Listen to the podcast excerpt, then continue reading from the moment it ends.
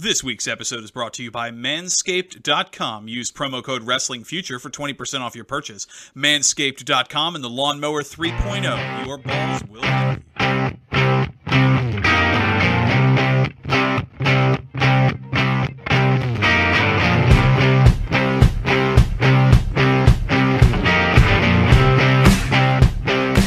Welcome to a very special episode of Wrestling with the Future. Tonight, Dan the Man, we are going to explore the future of pro Yes, sir. wrestling. How appropriate that we are wrestling with the future of pro wrestling. We have uh, a special guest with us tonight, and uh, I will, of course, give you the standard introduction. But let me just bring our friend in. This is uh, a gentleman well known, regarded as the single most uh, talked about Hulk Hogan lookalike impersonator. Uh, Ray, do you consider yourself an impersonator or impressionist? Ah, What is it? neither, man. I am Randy Hogan. I am three years older than that guy that calls himself Hulk. Okay, which means I'm the older. I was here first, so the other guy should be referred to as a Randy Hogan impersonator. there you go. I just want to get that straight. I love it. And hello, all my friends, fans, The and foes. The original heck are Mike. you? The innovator, Randy Hogan. Randy, you are looking fine tonight. By the way, that's a really cool shirt you're wearing. Show You know- everybody shirt. Yeah, and that is it. a really cool shirt you're wearing. yeah. Look at that. Matching special. shirt. Only special random maniacs. Now, there's not a Oh, lot of those going around. Oh man, I'll tell you what, it's a, it's a very cool shirt, and it goes with everything. Can't beat the yellow and red. Dan the man, Yes, my sir. dear friend, welcome, uh, welcome back to another episode. This is our second this week. We let's just fill everybody in. We had an amazing, amazing show. Randy, I don't know if you saw it, but Tuesday night we did a, a really interesting show with a magician uh, world famous illusionist Bobby Borgia. Uh, and Bobby joined us uh, from his club, his uh, what Dan he called it the uh, comedy and magic club, Yeah, the the Keller Comedy and Magic Club. Keller and comedy and magic, conjuring and cocktails, Conjuring and cocktails. Sweet. dinner and deception. I love it. we got a lot of response, Dan, from that show, by the way. I bet. Yeah, a lot. Uh, and I think, um, oh, by the way, Bobby's coming back. We're going to do a part two with Bobby. And I think we're going to actually expand on that uh, that subject. I'd like you you like to say we're going to expound on it. Uh, we're going to actually do a roundtable on magic. Nice. And so, yeah, so we're going to do a refs roundtable on magic. So, and I thought it would be interesting to get maybe uh, two or three other magicians locally here in, in the South Jersey area, in Philadelphia area, because we got some pretty remarkable comedy clubs around here. And I'm going to have them come on and talk about their art and craft, you know? So, and I, uh, you know, lo- of course, love to have you on the show if you if you want to do it with Uh, me. Yeah, I know, I know a thing or two about that stuff. Yeah, I know. so listen, uh, Randy, welcome back. This is your uh, return engagement with us. It's my Um, pleasure to be back home, brother. I'm telling you what, we love you here. Um, and as I uh, started off the show, um, telling everyone we were supposed to have Dave LaGreca from Busted Open Radio. Uh, Dave is uh, is tending to his wife tonight, who is under the weather. So we wish her well, speedy recovery. And uh, our uh, our friend Doc Diamond, who was also going to join us tonight in this discussion, is also under the weather, as they had to take his little hiney to the hospital tonight to get him up and feeling better again. So we wish Doc a speedy recovery as well. So we're just going to go live tonight, call it in the ring, and what happens, happens. So let's just uh, kind of talk about the subject at hand. I wanted to throw this out to you guys, and whoever wants to jump in there first. But Randy, you got to be fast because Dan is really, really quick. I know um, it's smart too. I'm old and under Yeah. recovery. There you go. yeah. And yeah, and we should tell people Randy is uh you got a bum heel right now, but you're you're doing well. I had September 2nd a full ankle replacement. Yeah.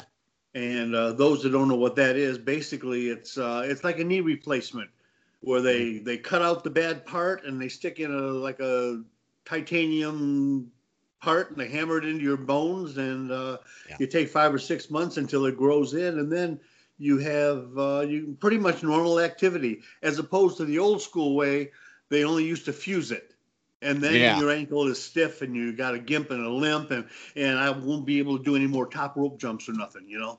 Yeah, I know. Uh, what a shame. I know. so that's it. But anyways, uh, everything is going well and everything else, and I plan on uh, probably the first of the year. It'll be I'll be uh, walking semi-normal and uh, ready for Good. those conventions and things when they pick up. Yeah, I know you got some stuff. Well, th- thankfully starting to open up a bit, so I saw you have some stuff coming up. Good for you.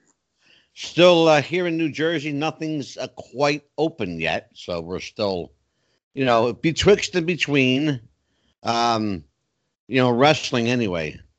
But uh, mm-hmm. tonight we're going to talk about the future of pro wrestling. It looks to me, and I'll just toss this out there. It looks to me like the once promising future of pro wrestling is being thwarted and dashed uh, on an almost daily basis, um, largely from the business itself. It appears to me that there's this uh, death by apathy. People don't seem to care. Dan, you want to pick up on that and tell me your thoughts? Yeah, you you nailed it. The the fact is the the casual fan is gone and the only people that are currently watching the product on a regular basis are the diehard core group. I mean, you could have, uh, you know, somebody come out and wrestle a broom for two hours, and those people would still watch that show. Whereas the the casual goer, the the older, and, and I mean this as a respectful way since this kind of comes from your clique is is the older crowd the the the the territory you know every every week going to the cow palace every week going to the center in memphis that those that those people that were right now probably in their mid mid to late 60s they don't care they're they're gone too there's no the at some point early 2000s wrestling decided that it was no longer mainstream and it was going to target the specific audience it wanted and that's the only audience that's left Randy, uh, you mm-hmm. and I are in that in that category that uh, Dan just talked about, and when he even over it. yeah, exactly. So uh, we would uh, we would certainly qualify as that casual that casual audience. Uh, I know I'm going. Um, there's nothing really keeping me in front of my television to uh, to to watch you know wrestling what is there? I don't know if you watch it because you have to or because you want to or there's something there you enjoy. But I'll be honest with you, on my end, I can honestly tell you, uh, I'm having a real tough time, like even keeping up with it because I, I can't sit long enough to, to watch it. I, I really can't. I'm the same way. Um, you know, we've talked about this before. I think it all started back when when the internet just blew up and all of a sudden there's no more kayfabe. Everybody knows what's happening. Everybody's got spoilers of who's going to beat who and the title and everything else. It dropped. Yeah. Um, you didn't have any Bruno Sammartinos or even Ric Flairs anymore that held the title and and and would go on week after week, whether it be different territories around the country, around the world. Now you've got so many different factions, and because the business has changed so much Oh, I boy. think um, back as far as the, if you were an old fan, I think you will always be some type of a fan. Old, I'm talking about our generation, as Dan said. Yeah. Um, you know, I was a fan long before I was a wrestler, as a lot of us were. Yeah, absolutely. So, That's so a really back good in the days point, Randy, had, too. Yeah, back in the days when you had the Crusher and the original Sheik and Dick the Bruiser and Bobo Brazil and guys mm-hmm. like that, you know, and there were stories to follow in, in, the regions. Well, now that it's so condensed and it's all over the internet, the different television channels, and everything else, you know, WWE and its conglomerates still have a hold on the business. Yeah. Um, if that, I, I, was watching it um, last night. and I try so hard to get either an interest or emotionally involved in AEW or NXT. Mhm. In my mind, NXT is still and always will be a farm club, a farm team for WWE, which is true. You know, they go, Yeah. they win the title, they drop the title. The next night, they show up on SmackDown or something. Um, I look at Real the that's a real good point, Randy. Real good point. and I look at the I don't- at the women. I don't want that that point to be lost, and I'm not gonna I'm not gonna interrupt you, but uh, I just just Dan Yeah. remind. You know what, Dan? just remind me because I want to pick up on Randy's point. Go ahead, Randy. I'm sorry. Good. No, that's it. We were looking at uh, my wife and I both watching it last night, and we flipped between AEW and NXT, both on the same time. So we Mhm. flip channels, you know, doing commercials, whatever else, just waiting to be involved, waiting to be invested in something. Just give me something or someone. I like the Fiend for some Yeah. reason because he's got that character. There are no you. characters anymore. You know, I like the character. Oh, But I look I'm- at the women in, in both of them, and you know, you got Yeah. some of the crazy here and that, but they all they're all cookie cutter. They all Mhm. wrestle the yeah, same. you know what? And Dan and I were talking about that. It's it's funny because we just we just mentioned that on a previous show. Um, characters. We were talking about characters. There are no characters anymore. No, Right. Yeah, and one of the things that you you picked up on uh, is this, and Dan knows it's one of my favorite things: emotional investment. I talk a lot about emotional investment and the psychology Mhm. of wrestling. There is uh, a, a, a, a, need, a, a, a life saving need for both of these things. It's the, the, the essence, it's the blood of wrestling. It, the emotional investment, having someone go, oh, what's going to happen? That you know, Yeah. like that kind of thing. You know, um, in fact, you know, to equate it to a show that Dan and I just did on Magic, you know, there's a there's a, a very direct correlation between Magic and pro wrestling. It's an illusion. always has been. Yes. Yeah, and Dan and I talked about this with Bobby Borgia the other night. People used to go ooh and ah, and now they're it's like, oh, okay, well, yeah. You know? you went you went from ooh and ah to eh. Uh, yeah, Mhm. exactly. And, You know, and I- one of the things I wanted to do tonight, I wanted to have Randy and myself and Doc Diamond because we are, you know, let's just be honest, Randy, we're the proverbial old farts here. You know? Absolutely. And I wanted to have, you know, because Dan is, you know, is a young whippersnapper here, and he young is, punk. Right. after all, he is the smartest guy in the room. So we let him believe. And uh, and I wanted to have that juxtaposition of ideas and thoughts, you know, because maybe we can learn something from the younger generation, but it appears to me, Dan, that we're really not. You know, we're not learning anything from um how do I want to say the, the young bucks. What are what are they teaching us? What, what are the young bucks? You, you know, Randy that I hit on it. know. R- Randy hit on it perfectly when he said it's all the same match. If you look at the product on NXT right now, that's all performance center graduates. Everyone there went through the same training, same instructors, same uh, promo class, entrance class. You you literally have 30, 40 people. Now, granted, some of them came from elsewhere and, and they can break that mold, but most, probably 80% of your roster is literally interchangeable skill set, mic set, talent. Yes. Eh, There's no, there's n- literally Dan, no originality because it's taught out of it. What's that? Dan, are they making a mistake teaching them all the same drill? Well, Teaching yes, them be- all are they you know, and I want both of you guys to jump in on that. Uh, Yeah, it- they, you know, you pointed out the performance center. Okay. There's a uh, a set regimen. It's a curriculum. Let's just be honest about it. It is. you know, Randy school. said it. It's Absolutely. a it's a school. It's like any school, it has a curriculum, it has a, a guideline by which they follow, uh, and it has a, a regimented series of routines that get you from beginning class to graduation. But they're doing this with every class that enters. Well, and the thing and, is, is they're doing it with people that aren't I mean, if you're green, fresh off the street, you know, uh, WCW had the power plant, you know, yeah. literally people off the road. That's fine, but you're bringing in talent from Japan and Mexico and indie guys who yeah. Ring of Honor and who built up their, thing, their Dan, and I'm glad you put and, and I want you and Randy to to pick on because this is something that people forget about. This is something forget about.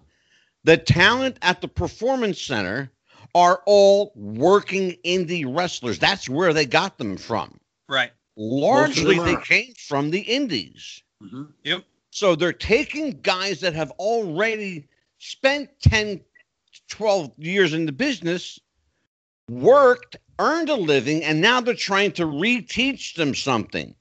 Randy, is there a problem inherently with that thought? Absolutely.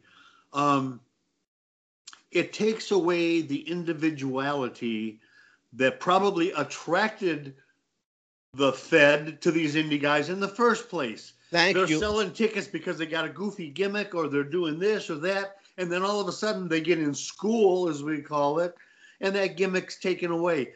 You previously hit on the, uh, the, the, the psychology as well as the investment. Well, mm-hmm. I think the psychology starts with the WWE, you know, and that psychology is not able to get your typical fan invested anymore. So I think it's their psychology is the problem. It's yeah. their thinking. It's not take a talent who has a skill and is somewhat successful on the indie circuit and bring that skill and improve upon it, you know, twist it a little bit their way, but mm-hmm. let the guy be what made him popular in the first place. You get a yeah. guy that's popular with with a gimmick or something else, and you totally change him, and you know, he goes through the NXT thing for however the reason he all of yeah. a sudden now is on SmackDown or something, and he's like a Curtis Axel or somebody. He just gets buried. He's got yeah. talent, he's got pedigree, but he's buried because they got nothing for him because they yeah. don't have the psychology to put that into a guy who's got something to get the fans invested. Well, the oh, it the, pisses me off thinking about it. The the key there too when you when you lose that you lose that luster between NXT and Raw and SmackDown is because Raw and SmackDown are still at the at the beck and call of Vince McMahon, and he has nothing to do with NXT. So they and bring up this. That's a great point. Thank you for pointing that out. Thank you. They, they bring up this talent and they are they're immediately repackaged they're told to wrestle a different style they're told you can't say that in a promo don't use that move and and everything that that that was left of their luster from NXT is gone i mean it's you gone. have you know, exactly. you, you, look at, at at just the, the, the list you mentioned, Axel, uh, the Ascension, uh, half the female talent that comes up. Yeah, some of the it, it, they they're literally buried, and and I mean that literally. Sometimes they're they're on TV a week or two, Raw and SmackDown, and they start losing, or all yeah. of a sudden the you know, hey, you went from a, a dominant heel to now your gimmick is a, uh, an opera singer. Like, okay, why? Yeah, and they change you know gimmicks what? so often too guys like Heath Slater. How many things did he go through? Oh my he God! Still please. ended up getting put, and he's right? talented. He we, talks you know what Dan and I exactly, talked about. Uh, uh, Ziggler's another one. He does yeah. all he's told. He goes any gimmick he wants. He's super talented, but he's buried. What and you know what? And I'm going to say something, Randy, and I'm going to get some heat for this. But Dolph did that to himself, and I'm going to tell you how, and I'm going to tell you why. Two things happened. Number one, he took the money. That's number one. They offered him a boatload of money, and he said, mm-hmm. Yep, thank you. That's number one. That killed him there. Number two, he continued to say yes when he should have said no. Oh, you are so the right. One guy, the and I'm going to throw this name out because there's a very good chance, a, a better than good chance that he may be a guest on the show in the upcoming weeks. Enzo Amore. All right. When uh-huh. Enzo and Cass came along, I thought to myself, maybe there's hope because those guys were different. They looked different. They sounded different. And Enzo was a guy at a straight shoot. Enzo was a guy that was going to say what he wanted, do what he wanted, and gave the they gave the Fed Dan the big fu and finger. Yep. You know, and he made a ton of money for them doing it. And they Like finally scene- like- realized what he was doing instead of going with it. They shit canned him. Yeah. Mhm. Like a CM Jump- Punk type jump of thing. in on that. Talk to me. Yeah, no, you're you're right because he- that they're a good example, and it's also kind of En- Enzo's a great example of the bullshit that comes from the company. You know, when Yeah. he was terminated, the official reason was the the accusations against him, the sexual assault accusations Yeah, that, that he didn't tell the company they were coming. Now he Yeah. he did he didn't because they had evidence that it was complete crap. The girl had sent him a text saying, "I'm going to lie about this to get money." You know, Yeah. um, And So he didn't- it was bullshit. Right, exactly. He was able to prove it was bullshit instantly, and there's people on the roster now that have been th- that that they've looked the other way for way worse than a bad Oh my God, accusation. sure. And you know, so they were looking for an excuse to dump him, and they Yeah. were. I think they kind of moved from one thing to another, and you heard some some stories backstage. But he was such a unique talent, and you saw the reaction, you heard the reaction he got. And they had the audacity to tell him he wasn't over. It was his Mhm. chant and his his catchphrases. Like anybody could have come out to the ring and said that, and and it would have been just as popular, which is bullshit. You know, Yes, it is. Absolutely, it's bullshit. Randy, exactly. the voice of experience, Randy, talk to me. What did they do right? What did they do wrong? Are we speaking about Enzo? Or are we just talking Yeah. general? Uh, yeah, Enzo and Cass. What did they do right? What did they do wrong?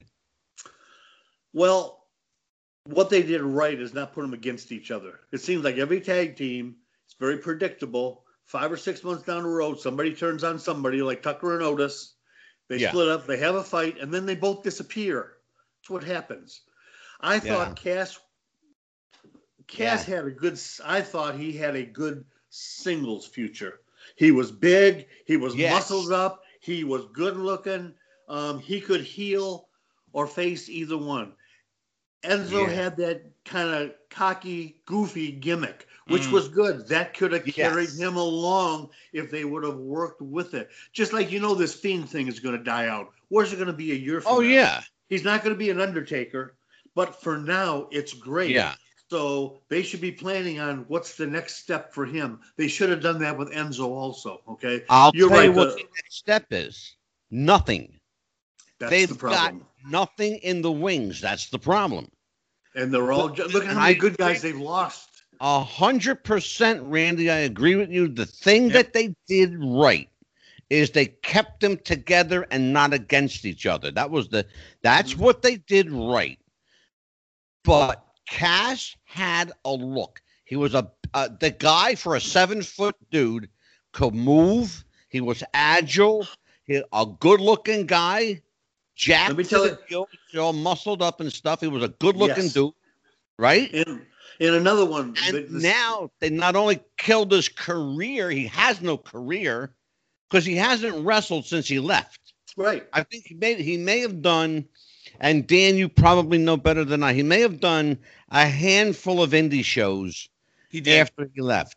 Yeah, the, he well because he when when he left, uh, some pictures circulated of him kind of out of shape. You know, he had gotten a belly, and you know Yeah, he, he kind of right. worked his way back and forth. Mm-hmm. Um, same thing, same thing with Enzo. He he was popping up on the indie scene in some side projects, but Yeah. n- neither of them really are are big in in any company right now. well, You know, the another thing one that that Enzo did, which was smart, was he saved his money, which and he opened up a gym. He owns a uh, uh, a gym here in New Jersey. Um, I forget the name of it. Oh, Edison Fitness Club uh, in Edison, New Jersey. Uh, and he is there every day. He's Mhm. there every day.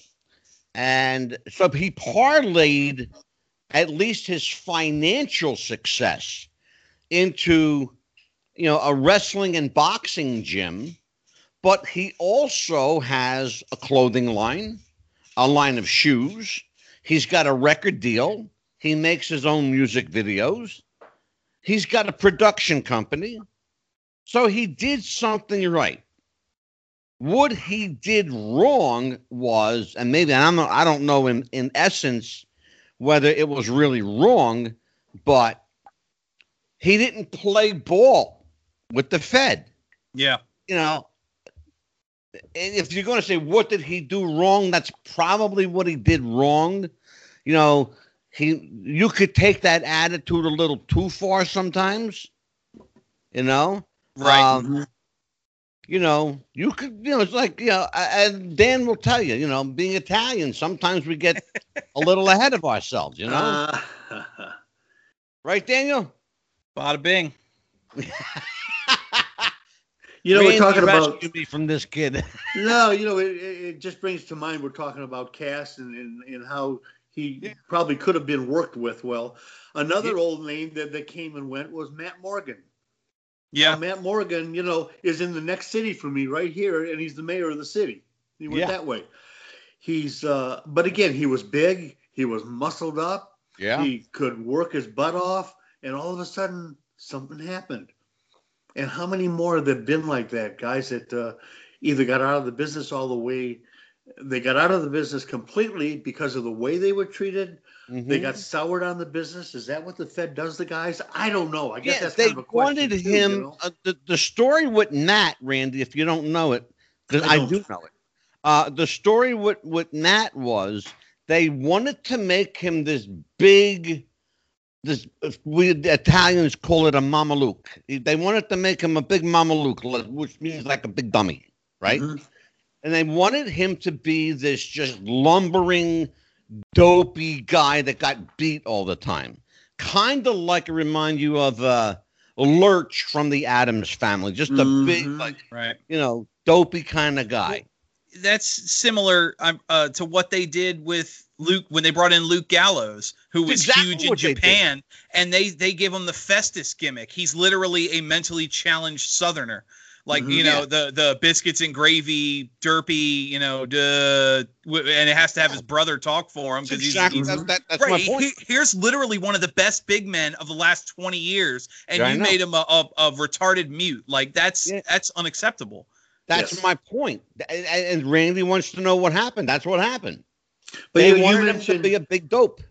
you mentioned uh, um, you know having to change from NXT to when they moved up to the main roster, Mm-hmm. And and I know that uh, Triple H or whoever now is is in charge of NXT. God Mhm. forbid. But doesn't Vince still pull the strings?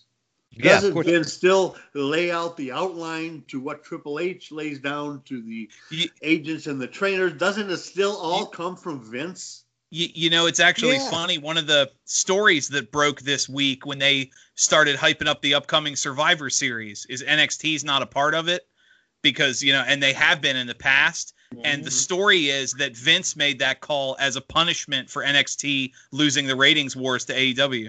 That's a shoot, Wow. brother. That's that's a shoot. Wow, That, yeah, that's Yeah. a shoot, Randy, for for sure. Yep, interesting. that's that's a shoot, straight up. But I see both in. in, in, in Dan's In- not he's not BSing you on that. That's that's real. I believe you. I believe you. You never lie to me. I find out where you live. Uh oh. Right? I st- I'm still trying to figure out how to get me one of them awesome shirts. Well, man, It's Randy. it's easy to do. Send them twenty five dollars, to he'll also send you a shirt. There you go. I'll take care of you. But uh, it's, it's just like I said, uh, back to the AEW and and NXT. It's hard, and and I look at these kids that are starting out, and and I totally appreciate the acrobatics they do. Okay, first of all, I don't think either one of their training schools, you know, uh, I guess uh, Dustin Rhodes and Cody are involved in one on that side, you know, as well as over here, but I see a, a, a big lack in selling. When somebody gets hit, they're back, or somebody's staggering around the ring, can barely stand up. Next thing you know, they're power slamming the guy and hitting the ropes. I don't understand the lack of selling. One of the basics, whether it's Randy? new school or old school. Let me stop you for a second, Randy. Dan, you're laughing because you know where I'm going with this. Of course. What did Karen McDaniel tell us about selling? If they if Hmm. you didn't sell, they would make you They sell. They would make you sell. Yep. if That if is you so didn't true. sell for Wahoo McDaniel, So true. Do you know Yeah. how many jobbers, enhancement, Randy type guys through the years I saw really get their ass beat, even in a TV match, because they wouldn't sell? I remember Eddie Gilbert just kicking the crap out of a guy because he missed a couple of spots and sell. I saw um, uh, Steve, Dr. Death, Steve Williams, okay, Sure. wrestling a guy and literally picked him up by the throat in the locker room because he forgot a, he legit forgot a spot, but it Yeah. screwed up something or other, and Doc was furious. I've seen that. Oh, so, sure. man, what she said was absolutely true. Yep. Yeah, Karen said there was more than one stand. That uh, they said if if you didn't sell for the boys, they had ways of making you sell, and that meant they would beat the especially shit out of you. Yeah. Wahoo was as tough and as Oh, rough boy. and ornery as they came. Yeah, but he loved the business. He believed in it, you know. But again, that was a whole, that was a whole different well, era. I tell you what, Randy, along those lines, and and Dan and I just did interviews with the Eddie Mansfield because you know you Mhm. were here, you know, with the with Eddie and the Scott Casey, you know, and here's here's two guys that drew shit tons of money uh, on the Southern Circuit from Southwest to all over the the South, and, and filled arenas to 20, 25,000 people. They made it look believable because they knew each other. It makes a difference when you work with a guy all the time. These kids Sure. today, my my contention is they don't know how to sell because they don't know each other. Yeah. They don't know each other, Well, Randy. you, You I don't know. You know, I think now I think back to Bobby Eaton. Now, in in in my estimation, Bobby Eaton was the best seller I've ever seen in the business. For Absolutely. instance, if somebody punches him in the face, he grabs his face. Ouch! If somebody hits you in the face, you're not just going to go back into a rope. You're going to say, ah, Yeah. "That hurts." You know, you throw another face. name at you. Let me throw another name at you, Randy, and then you and you and Dan. I'm going to throw it over to Dan. Uh, let me throw another uh, a, baby face seller if there ever was one. Ready for this one? Ricky Morton. Go for it. ooh. Yeah, no, ahead, you you you know me. I've I've you know he was my favorite, so of course I I respect his work, especially. And as much as I loved him, you you put him in the ring, and it was, you know, the it was obvious who the who the working talent was on that team. But um, the uh, yeah, the the thing, and not only that, Dan, but you know that Ricky, he would have women crying, like you know, hysterically crying tears if he was getting beat up. Right. No, it's it's funny to to think about it because Randy touched on it perfectly when he talked about selling. How many times have we said on the show one of the things that hurts the kayfabe and believability of the business is when you watch a match and you see somebody kick out of you know uh, a, a double I don't know like I said a power bomb through two tables from the second rope and that's not the finish. You know um, moves like the DDT and the and the leg drop or you know that used to be the finishers nobody kicked out of. You'll see 20 ddts in, the, in one match including on the apron and the floor and you know top rope moves and all this stuff. And and and you can't sell even if you're a good seller you can't sell a believable match if five minutes you know two minutes into the match i'm already i already know everything i'm seeing is bullshit because you should be dead Yeah, exactly. exactly. But you mentioned Ricky Morton, okay? Yeah. Um, I have mixed feelings on Ricky Morton. No heat or nothing, okay? I don't know the man, never met him. I'm just going by through the years watching him in in little territories and that. Mm-hmm. Um, Ricky Morton to me, he was he was quick. He was ahead of his time a little bit. I mean, he was fast. Okay, Robert Yeah. was a little more laid back in that. Ricky was quick. He was fast. He's like a hamster on crack. You know, he was all Yeah. over the place. Okay. Yeah. Sometimes his promos. You're not far off, by the way. his promos sometimes were so so intense that they were unbelievable. Yeah. You, you know, and, and a little bit. Um, I get this. I get the same feeling now from Cody Rhodes. Okay, to me, Cody Rhodes is and always will be a, a mid card talent, upper mid card at best. Okay. Yeah. If it wasn't for his connections with Khan, he never would have done what he does. And the same with the Bucks. You know, the Bucks are trying to be the new Rock and Roll Express or the new Rockers or or Never Fantastics or whatever. It's Mm. never going to happen. You're right. You got a couple of 80 pound kids, 180 pound kids doing 20, 12 monkey spots, like Dan said. You know, Yeah. everybody's kicking out everything in that. So, but anyway, Ricky was kind of that way. Yes, he worked. Ricky can still go to this very day. Ricky can go. You know, he's got that same personality and everything. But back in the in the working days, man, he could move. He was ahead Yeah. of his time, um, and that. Well, but I, I I never could really get invested. Un- unrelated You're side. absolutely right. And the, but the difference is now, Randy, and, and I'm I'm sorry, I'm just going to say it. The difference is now he has to work. He has to. You understand? I do. Okay. The the problem is, as I, I mentioned it earlier, and and then you can have it, Dan, Uh, because I want to explore this question: What can we learn from the the young bucks? They're never they're never going to be the next Rock and Roll Express. They're never going to be the next Midnight Express. They're never going to be the next anything. They're lucky that they are the current young bucks and that's maybe all they're ever going to be relegated to where are the next batch of superstars dan. You're a young guy. You got your finger on the pulse. You follow this stuff. I'll be honest with you. I don't follow it. I i, I don't follow the the business anymore. Yeah, y y what you have to look at is and and unrelated side note to the previous conversation 40 years in the business and Morton still has the prettiest mullet in wrestling period. But um exactly. the, the you, you talked about the young bucks. What what kills me with the young bucks and and i mean stop me if i'm wrong here you watch them wrestle it, they're not wrestling. That's not a match. That's two kids who were self-taught pretending to be wrestlers. You can tell. It's the same thing with kenny omega. It's the same thing with some of those guys in in ah, Oh, aew that you one. watch them and they are blatantly obvious. They're amateurs. They're green but they play like they know everything. And it's it's not a re- it's not wrestlers. It's two kids in their backyard pretending to be wrestlers. You talked about what we can learn from them. Unfortunately what you can learn from the young bucks is what wrestling can have a ceiling. Nobody nobody not currently watching the product is going to look at a young bucks match and go i need to go watch wrestling right now dan is it a lesson in what not to do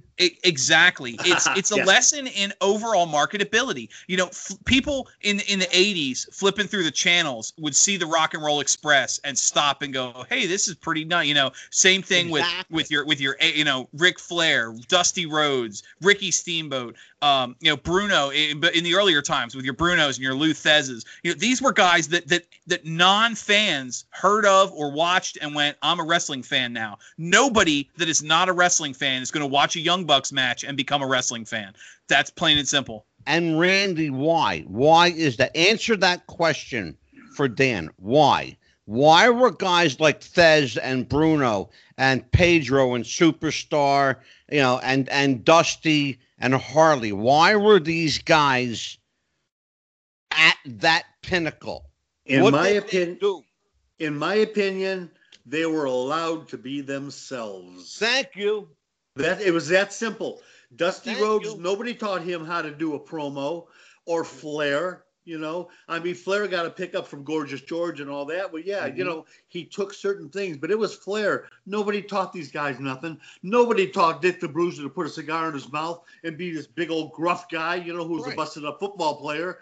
Uh, and and it just nobody because Bobo Brazil who was big, uh, he was bl- black at the time, Mhm. which was a rarity also. Um, I remember him and Sailor Art Thomas together. Oh my of them, God, big, sure. good, muscle up. But that started it, okay? It broke that glass ceiling a little bit. They were allowed to be themselves, you know.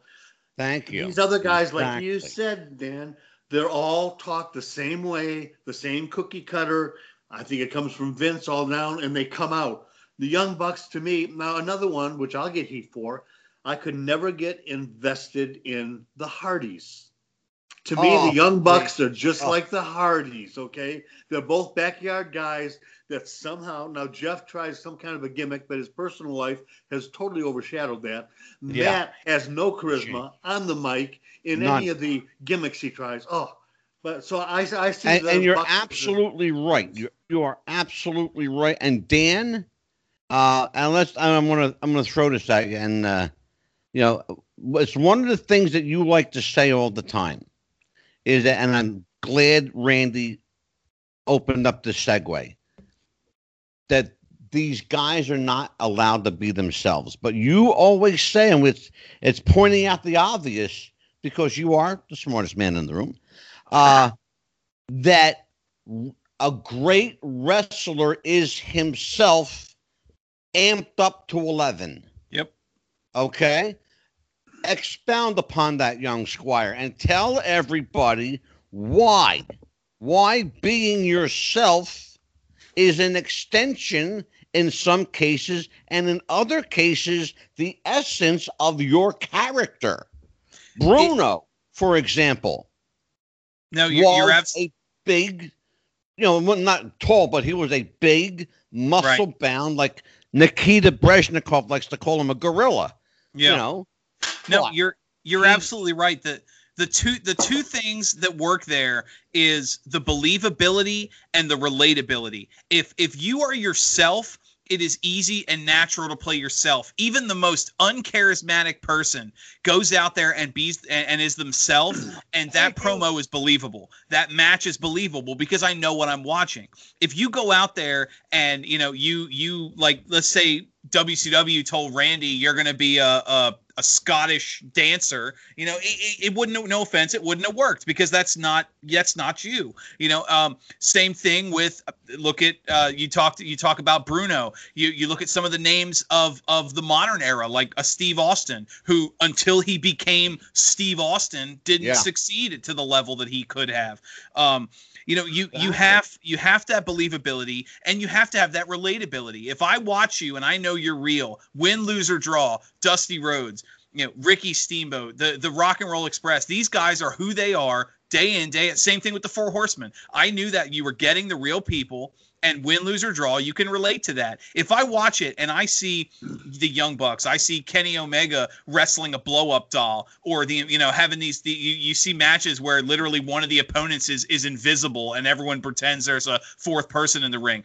It's it's Yes. obviously fake. It's obviously stupid oh, and and there's nothing to relate or or or get to and that casual fan that An- uh, Angelo, you mentioned it a couple shows ago. That 80 year old woman that's at every every Memphis show. You know, you- absolutely. she's Yeah. never going to go to a match if she, if at no point can she relate to anything she's seeing.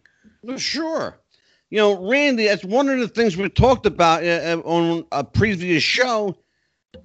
Uh, there were fans who became celebrities. Remember Oh, yeah. John the Hat guy from ECW. the you had guy. Uh, Mrs. Kitchener that used to sit front and center at every Madison Square Garden show. This little blue hair old lady in Memphis that had the same seat every week at the Mid South Coliseum.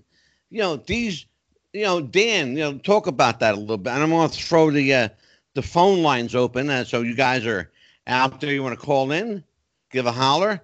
Um, so, but yeah, there were. I mean, uh, and the the most famous in this area, of course, if you're from the Northeast, is you know the ECW hat guy, John the Hat guy. Yeah.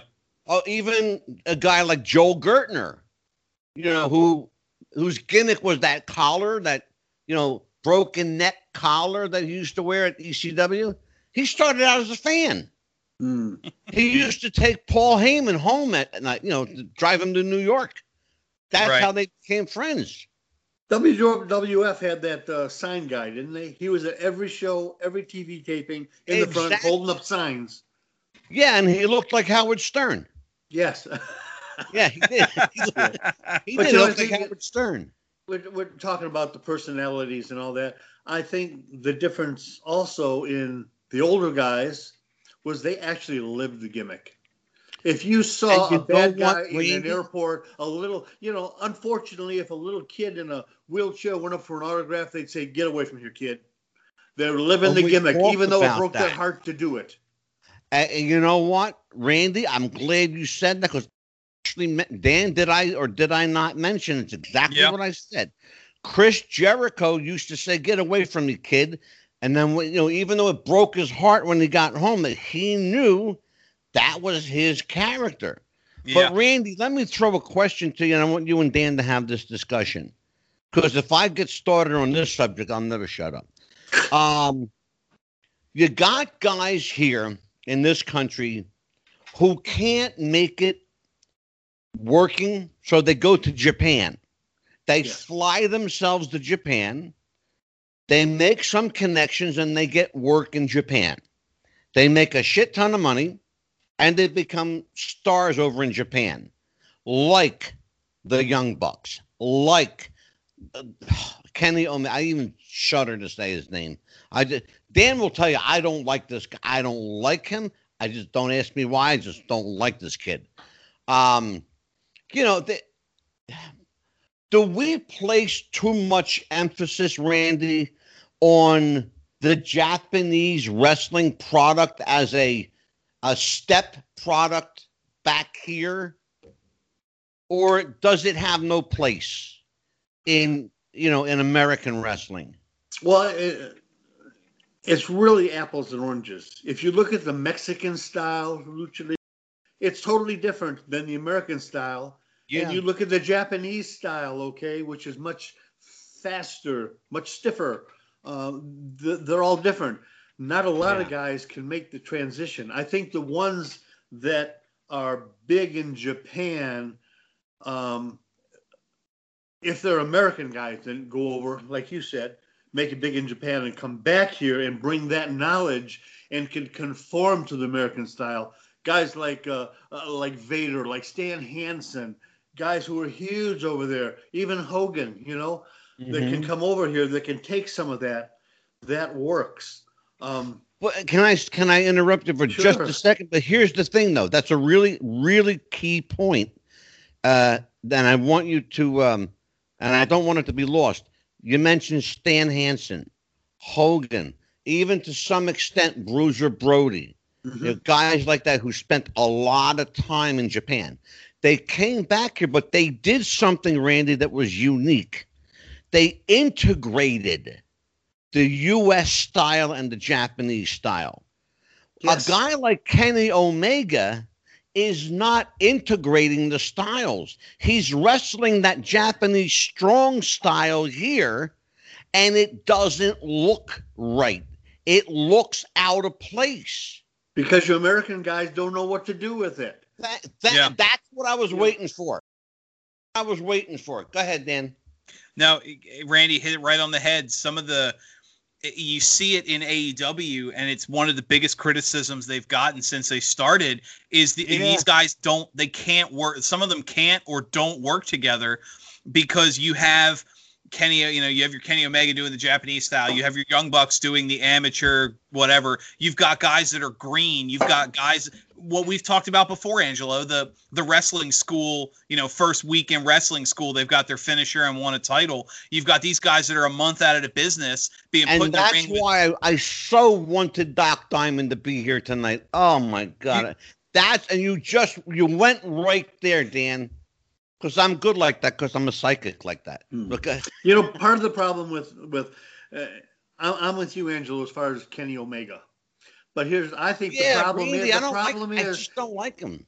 but the problem is he was big for whatever the reason in Japan.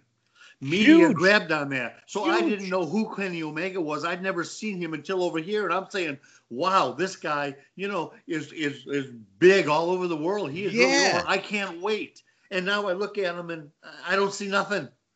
Yeah, I mean they made this big to do over it. Yeah, and you're absolutely right. He's he is a mega star. He walks down the, the streets of Japan like Elvis. you know, yeah. I mean, he's like the Elvis of Japan, this guy. But I don't see it.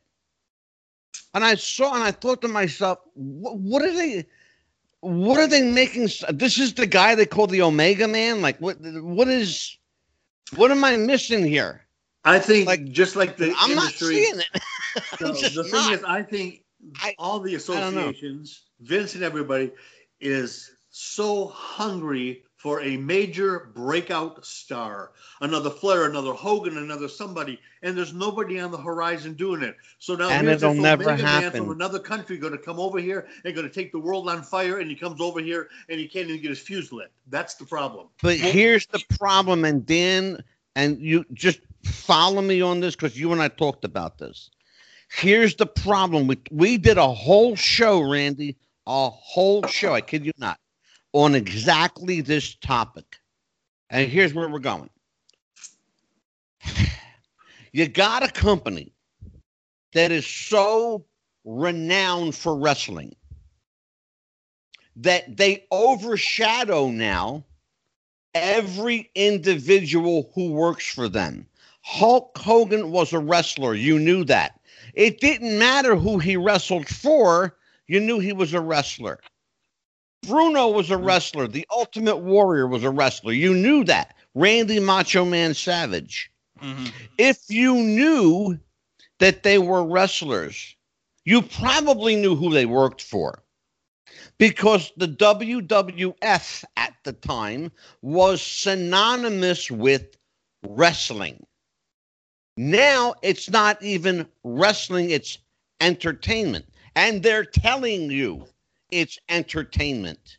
Mm-hmm. Yeah. Vince McMahon doesn't even like the word wrestling.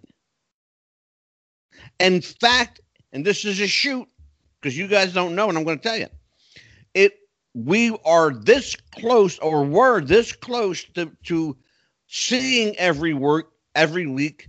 World Sports Entertainment, WSE.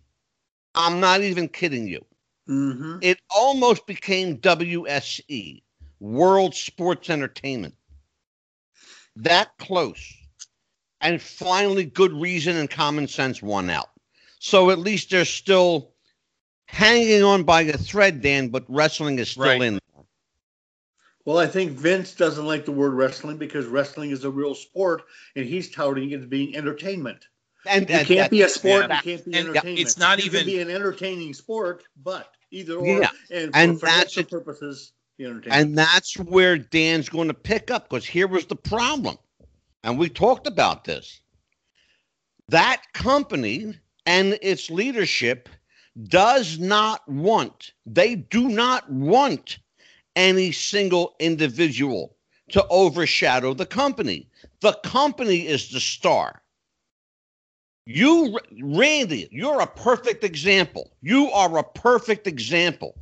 You represent a guy who was the star. Okay? sure. People knew Hulk Hogan. You didn't even have to know his name. You hit face recognition. You knew who he was. He was different looking. You know, the mustache. sunglasses, the bandana, the big white stash, you know, all jacked up and stuff like you are. There you go. You know what's funny though? Dan, you know what's really funny? Randy looks more like Hulk without the glasses. Yeah. It's true. I've you heard look that. more like Terry without the glasses. True. Go ahead, Because they both have fat noses. You, you yeah, see, but and- his has and been busted you- a dozen times. But I'm still prettier. There you go. you you Go hit ahead, it Dan. I mean, you hit it out of the park with that one, Angelo. The problem is, you, you look at the at the get the idea of like sports and entertainment and wrestling. What Vince looked at, a- and I think a great example for this is the UFC. When the UFC took off, yes, you had Royce Gracie and Ken Shamrock and Dan Severn, but realistically, the average person buying the UFC pay per view was buying the name UFC. They weren't buying the fighter. Whereas with boxing, you were buying the pay per view to see Mike Tyson, to see Holyfield, to see Sugar Ray Leonard, to see whoever. Yeah. Boxing uh, you sold the star, UFC sold the name. Well, when UFC took over, interesting. That's a you, really interesting point. Go ahead. UFC became the bigger brand. Boxing kind of faded because it lost some of its star power. You didn't have your Mike Tyson's and your Holyfields and George Foreman, and you didn't have those names that would bring in. I mean, granted, you, you a couple, but not across the marquee. Vince saw that, and it's it's funny. It's it's a double bladed sword because on one hand, what Randy said earlier is they're not building any stars for the future in a way they don't want to. Like right now, the story broke this week after Randy Orton won the heavyweight title uh, last at the pay per view over the weekend. That that the the main event at WrestleMania is going to be Randy Orton against Edge. You're going to have two guys that are both in their what early 50s late 40s early 50s you know mm-hmm. that's your that's your main event at wrestlemania because you don't have anybody under the age of 35 that you can put yeah. in that spot and and you don't well, I mean, want to. he's uh, uh, Dan. Uh, uh, Edge has to be 52, 53, easy. Yeah, I mean, you. Randy's got to be 47, 48, right? At, at, least, right? I mean, they're not kids. So to go back to to Randy Hogan's point, where are the young breakouts? Well, that's if you're promoting is, guys for WrestleMania that are like 50 years old. See, and, and that's that's the thing is is goes to what Randy uh, what Randy was talking about earlier with Vince having too much pull, too many strings. Vince loses interest. They they bring in a young talent and they want to push them, and it, you know they they start to build up the character. Brock Lesnar is a great example when he was you know the youngest champion ever, and they pushed him to the stratosphere. You know, you you after Brock Lesnar burned Vince McMahon, he has never pushed a young talent like that ever again. And when they do start to maybe build up around a new character or a younger guy, you talk about the Fiend is a great example. Ratings don't immediately go up. That push is pulled. Let's let's bring the Undertaker back. Let's have Randy Orton against Edge. You know, uh, Ric Flair cameo. He, he he never allows time for the talent to build because he gives up on them too quickly. He's unfortunately, and I know this is going to sound cruel, he's got the attention span of an 80 year old man. So, you know, he can't focus on a long term story the way they used to. And you can't build talent up over the course of a week. You you can't take somebody like the Fiend, introduce them, build them up, and they lose their first pay per view feud because your ratings didn't go up. Well, you never gave the fans a chance to get around anything. Well, you know, the Dan, problem is, and and and and I'm sorry, Rand, but I'm gonna I'm Go throwing it right back to you. In fact, I'm gonna I'm gonna say something. I hope that you'll pick up on. There was a time in wrestling when an angle or a storyline, at minimum, and Randy will tell you, at minimum, a storyline or angle took at least four months to develop it was nothing for an angle or few to go a year, True. two yep. years. In the case of Bruno and Larry Zbyszko, nearly three year program. You have a photo behind you, Ivan Koloff and Bruno. By the way, thank you for putting them next to each other. Just like you said, move them yep. around for you. And because these two guys their program lasted two and a half years. People don't right. get that. It wasn't just that that Ivan beat Bruno for the title at the Garden, but they continued that storyline in between other storylines. They they stretched it out. Randy, go for it.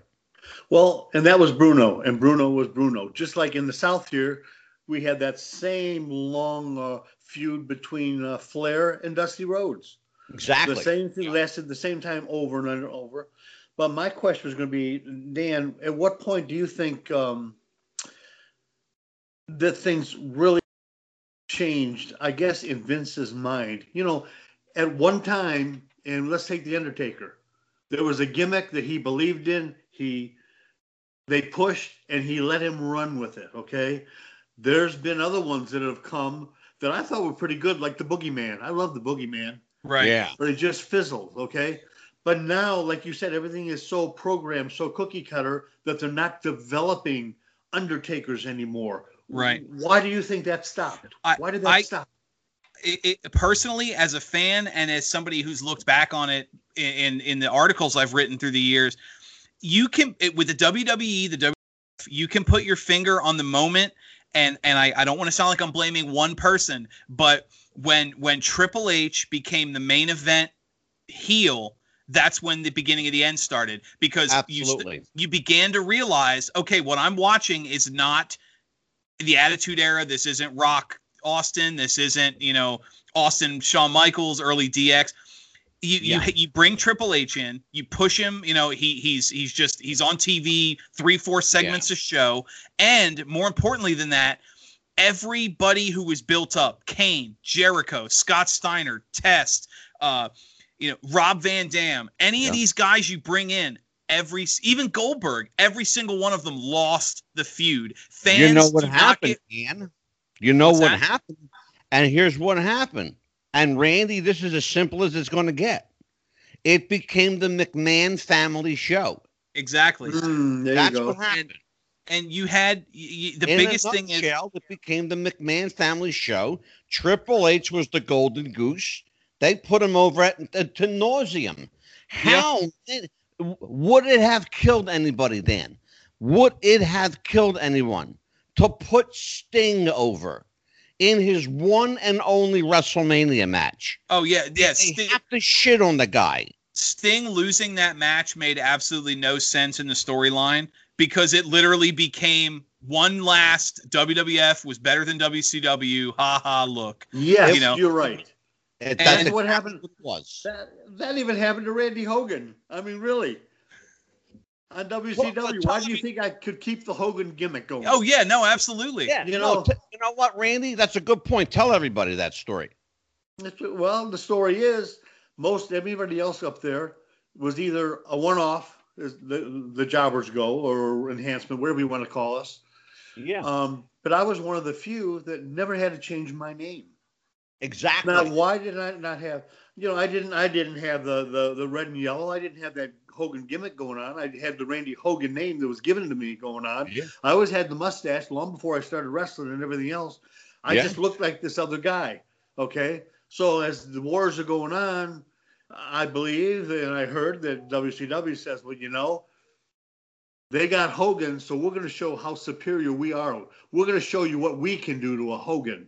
So that's yeah. why it was good mm-hmm. for me because I was on TV every week and I was making some some change. You know, that was good. And, and it, it wasn't just it wasn't and and you know correct me if i'm wrong here randy watching your matches when i was a kid it wasn't just losing it was vader with four vader bombs it was sting demolished. and and yeah you you yeah. you got demolished they went out of their way to yeah. to, to beat you up every week not yeah. just but they match. hate him so shut up Pin me, pay me, baby. Pin me, right? pay me. Pay me exactly.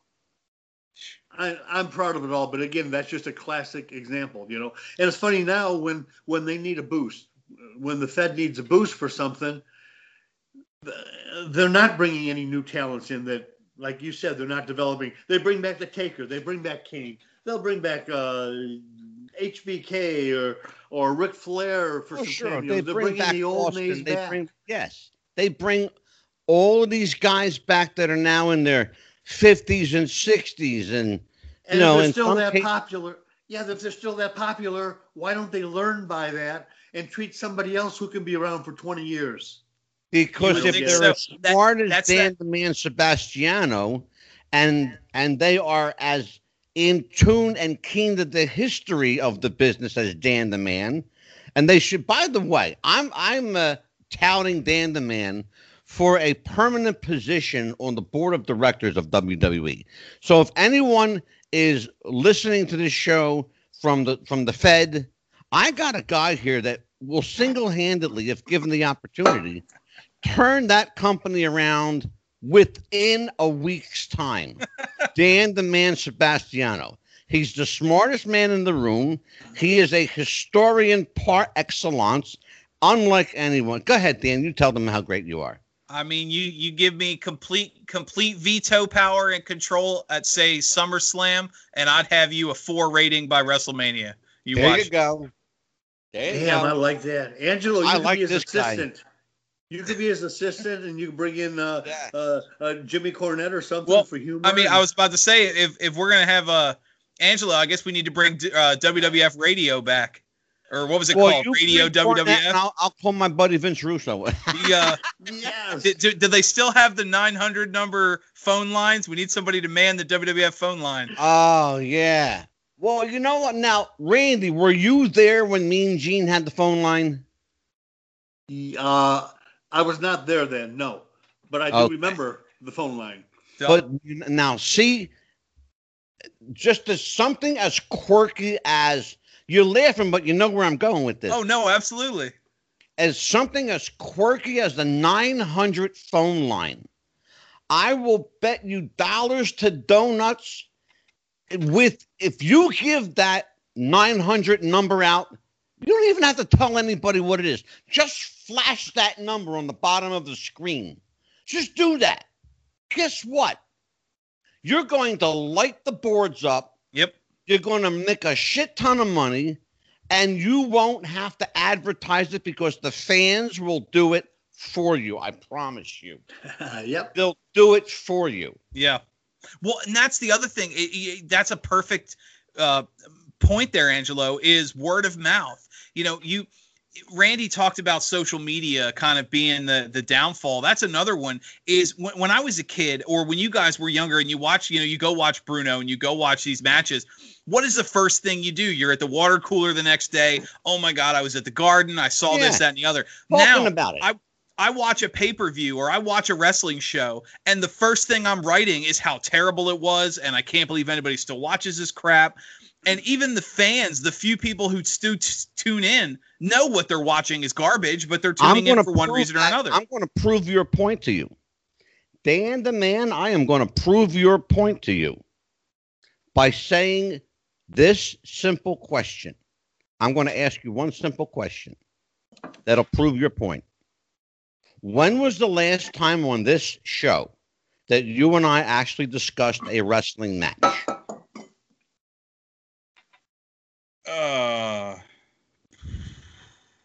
April, maybe? I, you know, um, I, Maybe? oh, Yeah, Uh, you just answered my question. yeah, the the um, I'm trying to think. Di- didn't I ask uh, um uh di- didn't I ask Cowboy about his tag match with the midgets? Wasn't that if that was but that's not really talking about the yeah, match. but that's that was a match that happened 35 years ago. Oh yeah, no, we I, I honestly since I since I took over after Jeff passed, I don't think we've talked about a modern match in a in a form of analysis. Everything we've done Exactly. has been did you see this crap? Did you hear about this this crap? Did you hear about That's this angle? exact- that's my point. You just Yeah. answered my question. Yes. Yeah. There you go. Never. That Randy, that's that's the point I'm trying to make. That we have literally, we have literally not discussed a single modern wrestling match since Dan the Man has joined the show. Because there's nothing memorable anymore. Thank you very on. much. Thank you. Yep. It's, a, not it's wrong. a thing, but nothing memorable.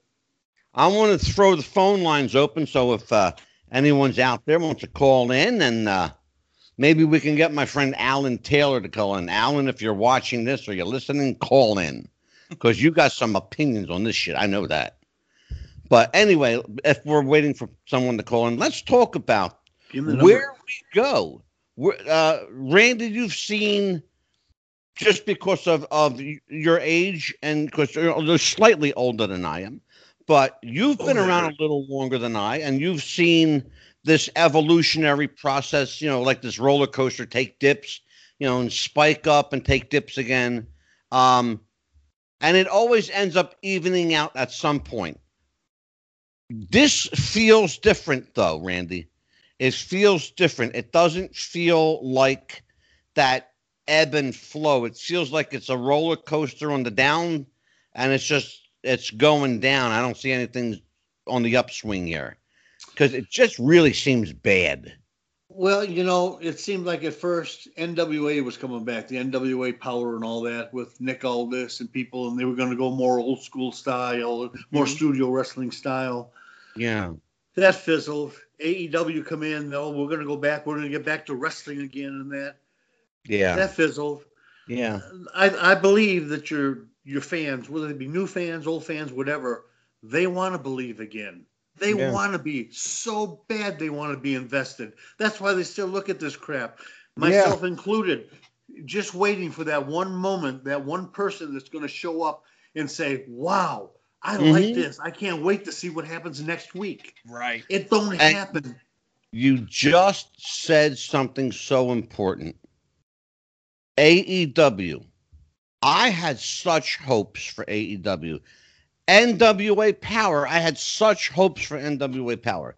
But AEW, particularly, what they did, and I wish to God they didn't do it. And I, I hope they don't do it. I hope they don't do it, but they did it. Here's what they did they tried to compete with WWE. That was the biggest, pardon my language, guys, the biggest fucking mistake they could have made.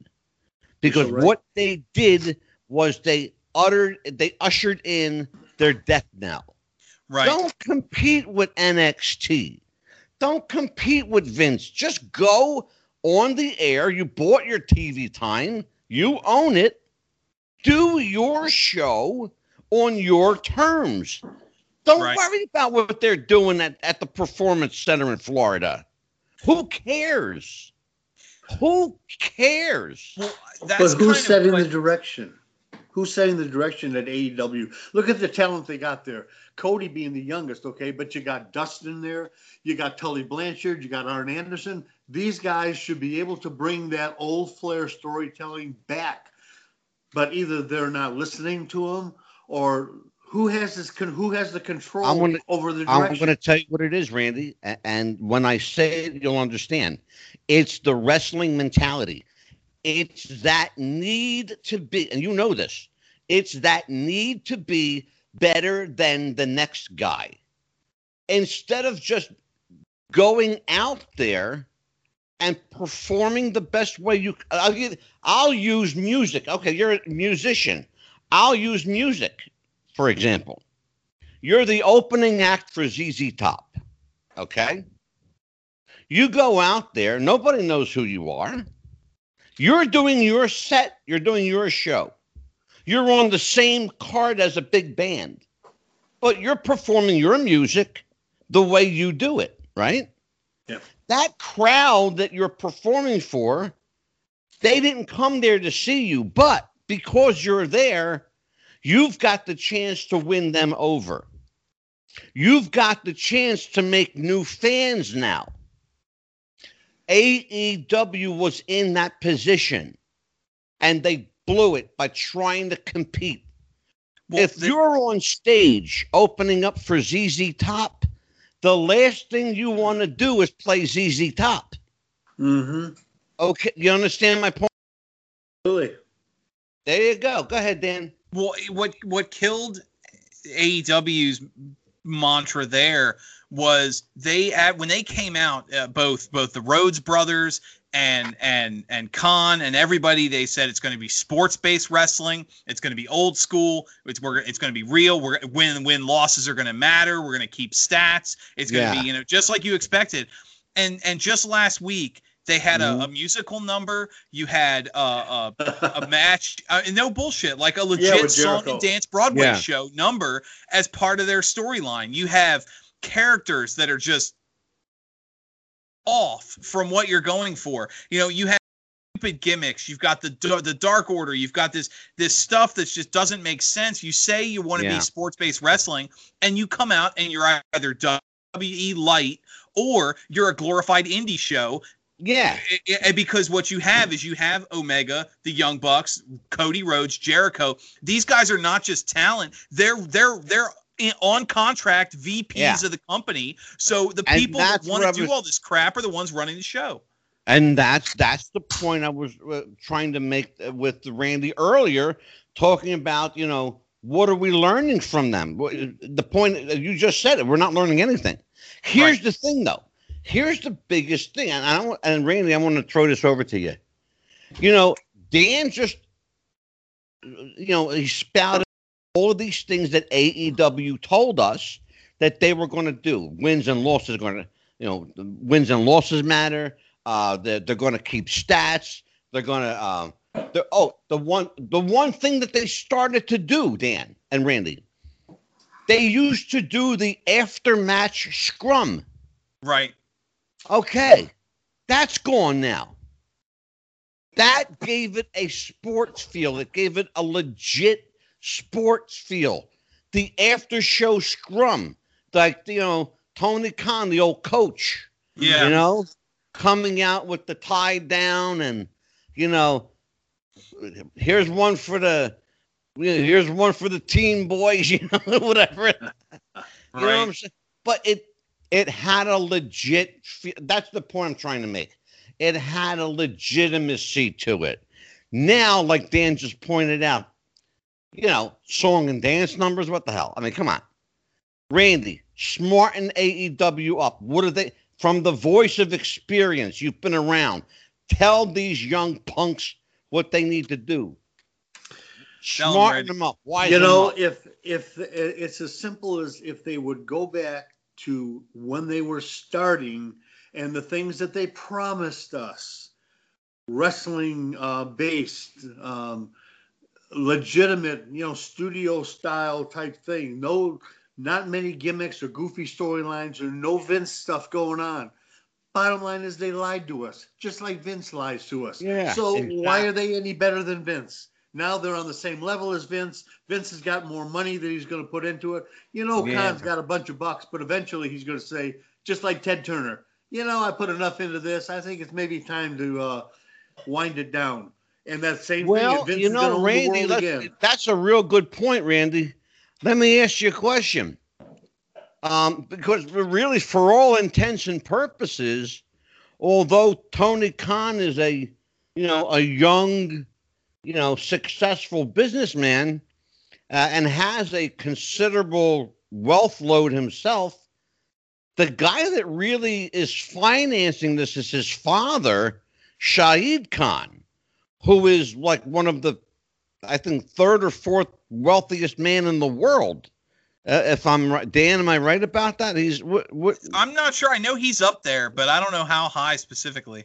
I know he's one of the like the one of the richest men in the world, like legit. So like money is no problem for this guy. Right. But yeah, but the question is, and maybe you could both answer it, is like at what point do you say I'm going to cut my losses now? Exactly. Like how much how much money do you throw good after bad, you know? he didn't get all that money by making bad decisions. Right. And if he figures out that the millions that he's put into this already down the road is a bad decision, he's going to cut his losses. Or I would imagine that he's smart Well, enough to you- do that. You, you could end up with the same situation WCW was in. Once uh. Turner knew he was losing yeah. money, but he was having fun. Once the fun was gone and the businessmen took over, the first thing they did was tell WCW, "You we're done. No TV, Yeah. no nothing. We're not we're not going to just throw money at a product because we feel like it." Mhm. At some point, the Khans maybe they decide. I don't know how how AEW is doing financially, but maybe they decide one thing or the other. I mean, that's uh, for better or worse. That's one thing McMahon has done well is even the lowest ratings his his company has ever had, and they just had their most profitable quarter ever because they're they're they've made they found a way to make money that doesn't require putting on good wrestling matches. But how is that? Yeah. How is that? And AEW the same way. If they don't have any revenue coming in from the stadiums or the sixty dollar pay per views like they used to have, you know, once Yeah. every couple of months, where's the money coming from? Wh- And they well, got a million Yeah. dollars in payroll. You know, I The don't the, the understand. the WWE's smart in the sense that the network has a huge archive. They've they've released streaming numbers in the past that have shown an overwhelming majority of what's watched on the network is prior to 1995. So I Mm. mean, you have you you have that the network revenue. You've got all your your ad sharing because r- between Raw, SmackDown, and NXT, that's seven hours of television. Even with low ratings, you're still you're still making good money selling commercials. You know, and God, anybody that's watched wrestling knows there's enough com- freaking well, you commercial know, breaks Dan, nowadays. that's a, that's a real good point, Dan. You and I actually, I think, I think it might have been three shows back, actually talked about the effect um, of advertising revenue on the product. Do advertise, and Randy, I want your insight uh, and your opinion on this as well, as well as you, Dan. Do advertisers have? I don't want to say this. I'll, I'll I'll put it in two parts. Do they have a too much say so over the product, and b do they have too much stake in the product? On on Uh, both either- fro- on either- both fronts, yes, they have too much control. The reason that, that the. WWE went PG versus PG 13 is because of the ad money. And the other thing is they have stake. I mean, you watch the program now, and it's you know uh the the Sprite, Snickers, M&M, Pennzoil Res- WrestleMania event instead of just being you know whatever. So Yeah. like these companies, they say, look, you know, we're going to give you X number of dollars and we don't i mean really at that point we don't care if the if the ratings are good. We just need 60 mentions of pennzoil. So what do you, what happens? You know you watch a match or you watch a show and it's like man he he just beat him like uh you know uh, he's gonna want some sprite after this match and sprite they, they'll mention the name sprite 30 times in an hour. Yeah, and and and Yeah. the, it it becomes a commercial. The yes, I think you're right. The and, and Randy, correct me if I'm wrong. The the ad, the sponsors have too much control and too much say over the final product. I could not have, I could not even imagine arguing with the smartest wrestling man on the planet like you, Dan. I totally agree with every word you said. I got nothing to add. you see that, Dan? When you let somebody like me put you over, you see that? You could be AEW next world champion. He's going to wear the belt, Him and run David the Arquette. and well, I mean, he's the next Vince Russo. God Oh forbid. God, don't, don't put that evil on me. well, look, you like Vince. He's a nice guy. He's been here a couple times. He's coming back, by the way, too. But anyway, here's the thing, though. It's interesting. It really is. Um, back in the day, and Randy, you'll you'll know exactly what I'm talking about. Back in the day, you didn't have the level of sponsors, but you had your local markets that sponsored wrestling shows on television. Um, you know, uh, uh, Uncle Jack's Pancake House down the street, okay, or uh, you know, the local franchise of uh, you know Friendly's Ice Cream or something like that, right? Oh man, I miss Friendly's. and you had the local market sponsored the show, which in turn did what? Brought you local wrestling to your high school, to your civic auditorium, to your uh, VFW hall, or whatever the case may be. Right. That's where the revenue was generated. Now, all of that's gone, and they've got this huge corporate money prostituting everything it touches, Yeah. you know? And there's nothing left to invest in, Randy, to use your term, to invest in something. There's nothing to, to wrap your head around or throw your heart into. And and I mm-hmm. think Dan is right about that, that there's way too much, way, way too much big money influence. I think it has, I'll use the word again, it's prostituted the business. And the only way that wrestling, I think, is going to save itself is to go back to a simpler, uh, more, um, how do I want to say this? A more basic approach to wrestling. That just is a simple, basic approach like it used to be. Right. Storylines, good guy versus bad guy. Yeah. Well, that's that's the other thing. The basics. You know, I watch a, a an entire angle, two, three. Let's say something that actually lasts two, three months. By the Mhm. end of it, I can't tell you who the face is. I can't tell you who the heel is. I can't tell you why you're fighting, why I Mhm. should care. And without those four things, you have no no uh, nothing for the crowd to get invested in. and and as as a way of bringing the conversation back full circle, that's exactly what Randy started the conversation off with. hmm He's got nothing to, win- you know, he's Randy and I are just a few years apart, but we've been wrestling fans since we were this big, you know? Right. then I'm not much taller than that now. But the point, but the point is, we've been fans a long time of we we saw the evolution of wrestling. I'm not happy with the direction it's taken. I still and I and Randy, I'll throw this over to you to get your insight, but I still think that there might be a, a window of hope.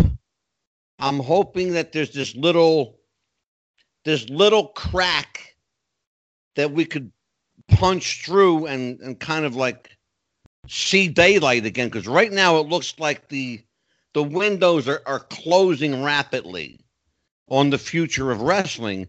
What in your opinion what do we need to do to bust through that proverbial crack in the I don't think with what we have out there right now, I'm not sure mentally the hierarchy has the ability to push through.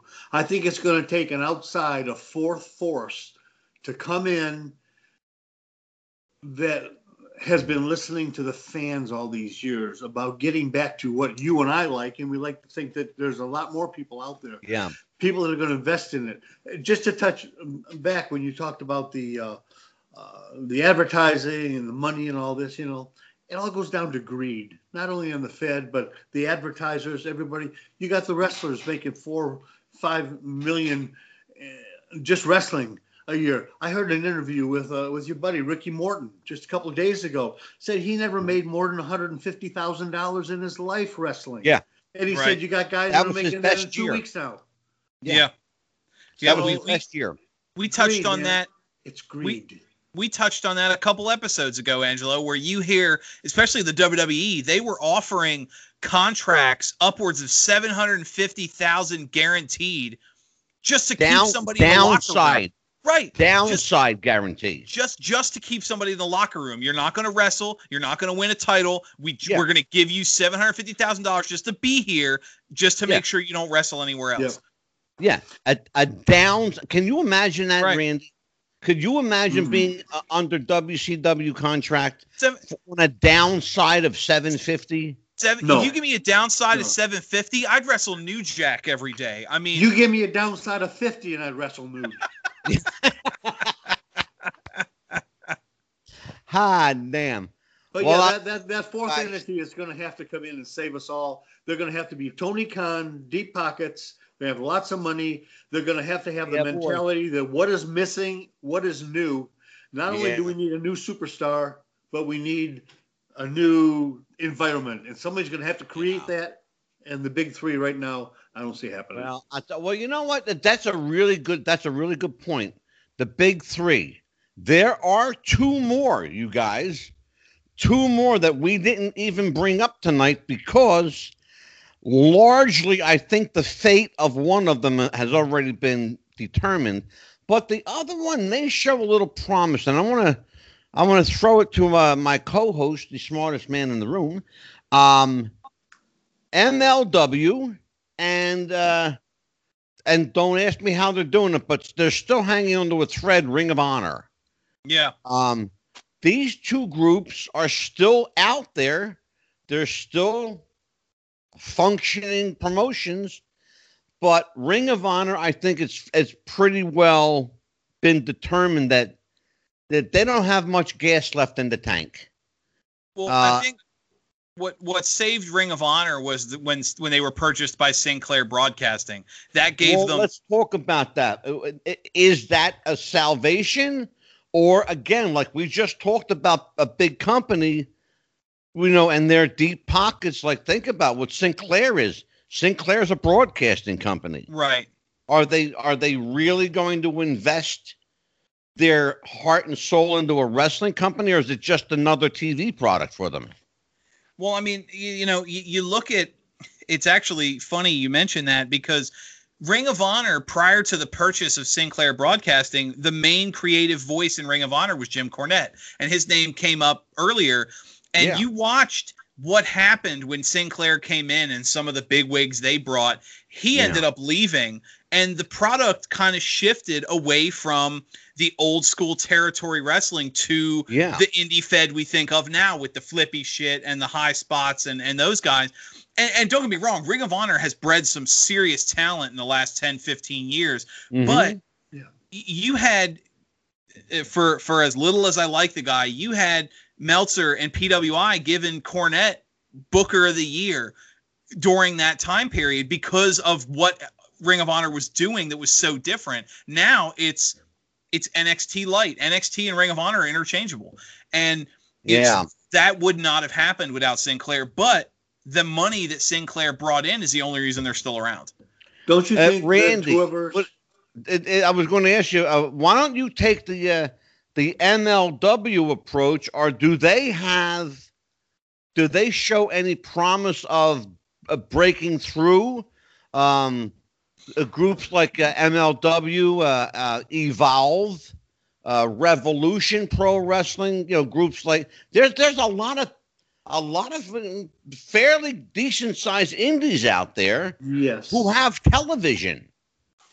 And a lot, unless you're a wrestling fan, you're not watching them. But somebody's watching these guys because they're on TV.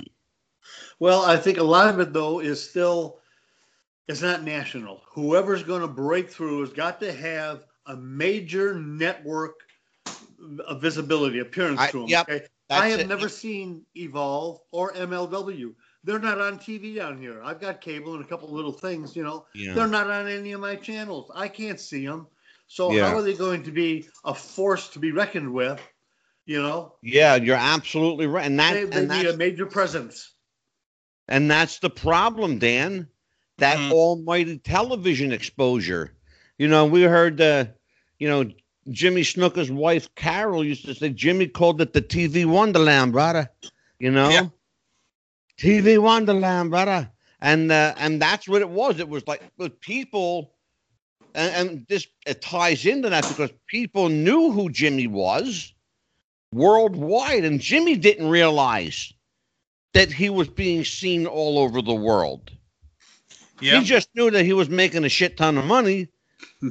You know, he just thought it was coming from Vince's pocket. He didn't realize it was coming from Vince's television, Right. you know? But yeah, I'll tell you what, guys, uh, this is, man, that's a fast hour and a half, boy. Um, Uh, But as we close out this episode, uh, we this is just the we've this conversation is just the, the tip of the iceberg, you guys. I mean, it really is. Right. We could go- we could have like a uh, a mini series on this, and never. You realize that we haven't discussed the same thing twice tonight, which is remarkable. Um, as we close out this episode, uh, we will be back um, on uh, Thursday, next Thursday. We will not be here on Tuesday. It is election day. I encourage everyone to go out and vote. I don't care who you vote for. Write somebody in, pull your lever. I don't care. Uh, again, I don't care if you vote for the you know uh, the dog catcher, the mailman, or or uh, or the guy that hangs out at the 7-Eleven. Doesn't make any difference to me. Just vote for I'm somebody. voting for Dan. Yeah, I'm right. I'm voting for Dan's hats. the man of many hats. Here goes. There it is. I like. I love that hat. It, oh, the color reminds me of an old-fashioned twelve-year-old newsboy on the corner. You know, with well, the big. the, the the the nickname for this style is the newsy is newsy. That's what they call this cut of hat. And that always reminded me of that because it's Mhm. like the kid on the corner with the like stack of papers Yep. in that big overstuffed bag. Ex, extra, extra. Read Mhm. all about it. Read all about hornswoggle. it. Titanic sank, you know. Yeah. But uh, as we close out, we uh, we want to invite everyone uh, to join us a week from today, and our guest will be Kevin Sullivan, the Taskmaster himself, My will favorite. be here, And uh, and I've got some surprises that Dan doesn't even know about yet because I haven't gotten to talk to him about it. So we'll save that for our private conversation. Sounds good. In the meantime, um, we will continue to wrestle with the future. Uh, be good to everybody. Be good to each other, and uh, you know, and again, you know, say a prayer for our country because we got an election coming up that God help us all. Uh, it's gonna be crazy. Uh, I know I will. Uh, I will vote. I'm going to do it. I didn't think I was going to, but I'm going to actually vote this year. Be the first time since Jimmy Carter that I've cast a vote. That's true too. I haven't voted since Jimmy Carter. Yeah. So, uh, on behalf of Dan the Man, the smartest guy in the room, the happy haberdasher, the uh, what, what else are you, Dan? You're the you're the smartest guy in the room, the happy haberdasher. You're the uh, the poor man's um, uh, Penn and Teller. No. I'll take it. Any comparison All right. to those two? and for Randy Hogan, the world's foremost Hulk Hogan lookalike. In person. Actually, no, we already established Hulk looks like Randy, so there you Thank go. you for clarifying that, brother. Yep, exactly. Brother. Boy, you know, brother. But we'll be back uh, one week from today. Take care of everybody.